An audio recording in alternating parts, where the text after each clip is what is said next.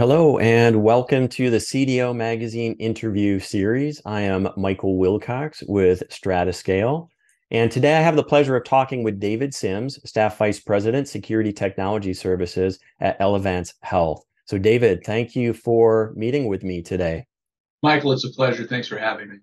I hear the term the hospital of the future, and I don't know what that looks like for me. I'd be interested in what you think the hospital of the future looks like. And then how does innovation play in improving the experience in that environment? I want to talk about innovation first, and then we can talk a bit about my perception of the hospital. Perfect. Um, the first thing about innovation is, is in within, within some organizations, they think that innovation is a department where it's the unique, uh, it's the unique um, responsibility of, of a few and not of many. Innovation comes in all stripes. Innovation, if we think of the identity, identity and access management story I told you just a little bit ago, that's innovation from an information security standpoint, and it will have a meaningful impact, right? It will mean something to the physicians it affects, to the patients they treat, to the things that come out of that system. It will be meaningful. And so innovation is something we can practice in information security, in data, in applications and in business, and really any other part of an organization. Innovation is, is simply finding ways, different ways to think about things to make things better. And so I've uh, I've pushed innovation with my teams for a decade. Right? We have to be smart. We have to push uh, push boundaries, and we have to challenge things. Our our responsibility is to to protect our business uh, who and, and, and we do that through protecting the information of those those those uh, those people that trust us to do it. And so we're we're really protecting not just those people when we protect them, we're protecting the the viability of the business and the practices and things like that. And we need innovation for that. When we think about the hospital of the future, the hospital of the future is is really going to be driven by knowledge, right? It's going to be driven by knowledge that's available worldwide and accessible everywhere uh, ubiquity, and it will be driven by knowledge of self. And what I mean by that is, is I enter a hospital and the hospital knows who I am. Right? How does the hospital know who I am? Well, there's a there's a variety of ways to make that happen. Uh, we talked about bio or prox or, or things like that. But if I'm an employee of the car of the of the organization, I'm probably carrying an identity card anyway. Within that identity card, there could be the methods that I need to access all the solutions that I that I'm responsible for, all the things that I need to make happen will be accessed and activated through some form of proximity, either on my phone, a card, something. And I'll be mm-hmm. able to flow freely to those things that I need to do. And I, I will gain back those, uh, those minutes and hours of time spent logging into systems, figuring out passwords, writing passwords to hide under my keyboard so that I can get logged in. Right. It's, it's, uh, it's, it's eliminating that while maintaining security and governance of, of, of access, of information, and maintaining the security of the people that, that we protect, right? So it's making sure that the good good people have access to the things that they need, and the bad people are kept out. Bad actors will say. Absolutely. And, and, I see people embracing technology so much over the past few years. I see it every time I travel where there are different lines that you can go to depending on how you want to authenticate yourself. In one case, you have to take off your shoes and remove your laptop. On the other end, you walk into a circle at Hartsfield Airport and the TSA is using biometrics and they just greet you by name and you walk right through. That's amazing. In healthcare, I think it's so important to think about the amount of time that it takes because people are accustomed to having technology assist them, right? They want things to be faster. So as you think about the kind of innovation that we're seeing in healthcare? Is it going to be focused on patient care or is it going to be focused on the office experience or is it going to be kind of a hybrid holistically of all those things to focus on just getting things done more reliably and faster? So I'd like to add delivery of care in that in that mix. And I will say that I, I really don't think that the population at large has the patience for us to, to wait on any of this. And so it'll be hybrid. We'll have to address all of these challenges at once. And we'll find ways to do that in AI, uh, in, uh, in zero trust models, in other advanced authentication. Um, I think we can, for instance, the office experience, the patient experience, and the delivery experience are all enhanced when we make it easier to get to the systems we need to deliver care. And so we can use medical devices, Internet of Things, we can use other items, technologies to arrange, but we have to unify them, unify them in one place. That one place is through identity.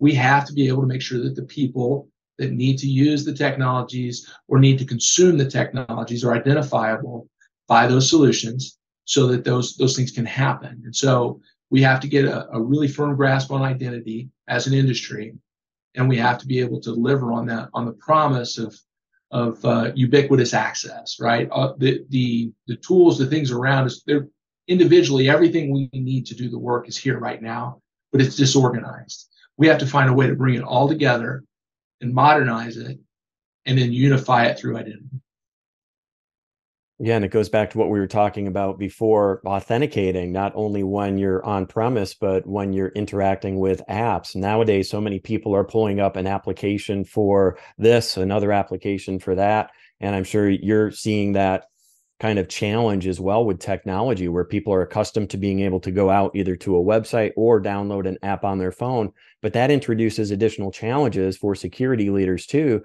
just around compliance. Like in the healthcare industry, you've got the uh, HIPAA requirements as well. So, do you think that complying with those things, it's kind of like a race to get the technology in place, but also make sure that you can demonstrate compliance with those? Is there a sweet spot? Have you figured out a way to kind of blend those together so that you can deliver things quickly and also pass your audits when you get audited?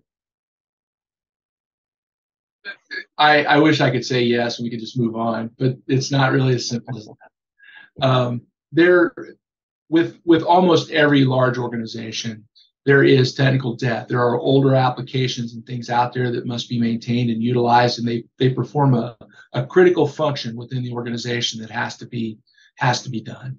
And then we have that that new stuff that we could all build in to, to do the things that you're talking about. And we have the the chain that holds all of that stuff together. And that chain is is really complexity. There's a whole lot of different nuance, different complexities within the environment any large environment that we have to respect as we seek to secure it, seek to comply, and seek to deliver. Right. Mm-hmm. And so as we as we go to, to look at this, we have to, to look at all those facets and find and do a risk assessment essentially of all of that and find the least risky, most uh, most efficient way for the business to deliver the services that they want to deliver. Right. And the way that the, the way that we can do that, the way we can speed that up is to continue modernization, and, and really digital innovation, digital uh, transformation, that, that's the key, right? We're going to have to do more of that. And we're going to have to look at a lot of our, our uh, very, uh, very sacred systems, the systems that no one wants to touch because there's so much stuff in it and we do so many things with it and we're required to do it so fast. We're going to have to be able to go, go to those systems and demand change there too right? Because we can't change everything around the system and then expect to be better off because we're still dealing with that same monolith and and that means that that we as professionals have to put pressure on ourselves and the organizations but we also have to put pressure on service providers who still think monoliths are okay right? We have to push them to modernize as well. Yeah really good points and the last one I wanted to land on this is just around AI. I listened to podcast, and if you had a little tally marker for every time they said AI, you could fill up a piece of paper. We haven't done that today, but you did touch upon the importance of artificial intelligence. So I am interested in hearing your thoughts. Are there any specific security gaps that we need to address as we start to automate and provide self service options, especially if the chat and generative AI is assisting in providing those responses to patients in general? So there is an awful lot of power within AI technologies, within large learning model models, within machine learning or within expert systems. There's an awful lot of capability and technology already out there. Um, and it's you know it's it's freely available. We can go and visit ChatGPT. We can look at at Bing Chat or, or Bard, and we can we can consume AI right now. And as individuals, that's great. And we should be doing that because we need to learn more about it. We need to know more about it. But as businesses and organizations, we need to be very cognizant of contracts and acceptable use policies for those, those uh, free and av- freely available solutions that are out there now. I would advise anyone that's looking at these for business solutions to look very carefully at the arrangements they're going to need to make with the service providers to ensure that they maintain compliance. Now, mm-hmm. you can absolutely achieve compliance with AI.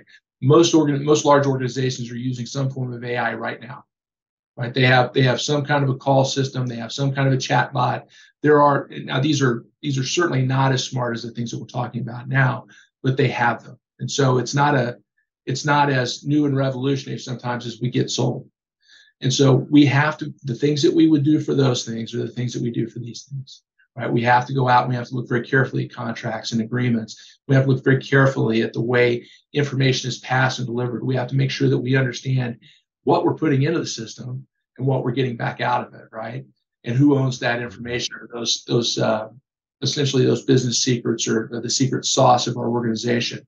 So we have to be very cognizant of what we're putting in at the at the front end and what's happening at the back end. In addition to that, I, I would advise anyone that hasn't considered it to to look at responsible AI and look at forming a responsible AI committee so that they can look at how they're consuming artificial intelligence, machine learning, and so that they can set up governance around that now, so that they're they're not chasing the this uh, this forest fire in arrears, right? We we need to be out in front of it. So it means we need to be able to track and trace, you know, the decisions that we make to bring AI to the to the to the organization and trace the decisions that that uh, AI makes for us and the way that we model and the way that we feed information to it. We're going to need to be able to explain all of that, and we need to understand the regulatory environment around. I think that's a really important point, and it's not a technology answer. What you're talking about in terms of having a steering committee, in terms of understanding how you want to use AI within your environment, and then the obligations that you have to protect the data as well. That's really incumbent upon the leaders in the organization, right? Even if we had really good AI standards, and there are some that are starting to emerge now, maybe a little bit later than we had hoped like for myself but i think that's really important is to get the proper governance structure in place so you can have those important conversations about how you address it. So really important points.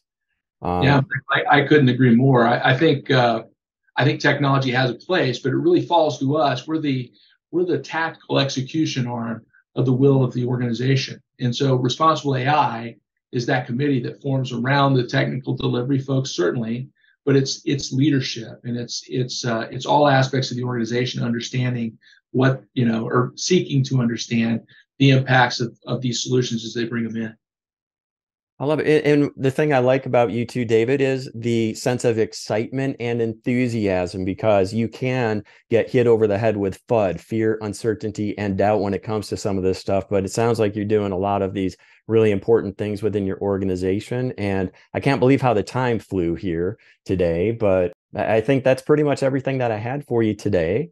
So, again, I want to thank you, David, for joining me here today. And for our listeners, we want to make sure that you visit cdomagazine.tech for additional interviews. So thank you, David. Thanks, Michael. It was a pleasure.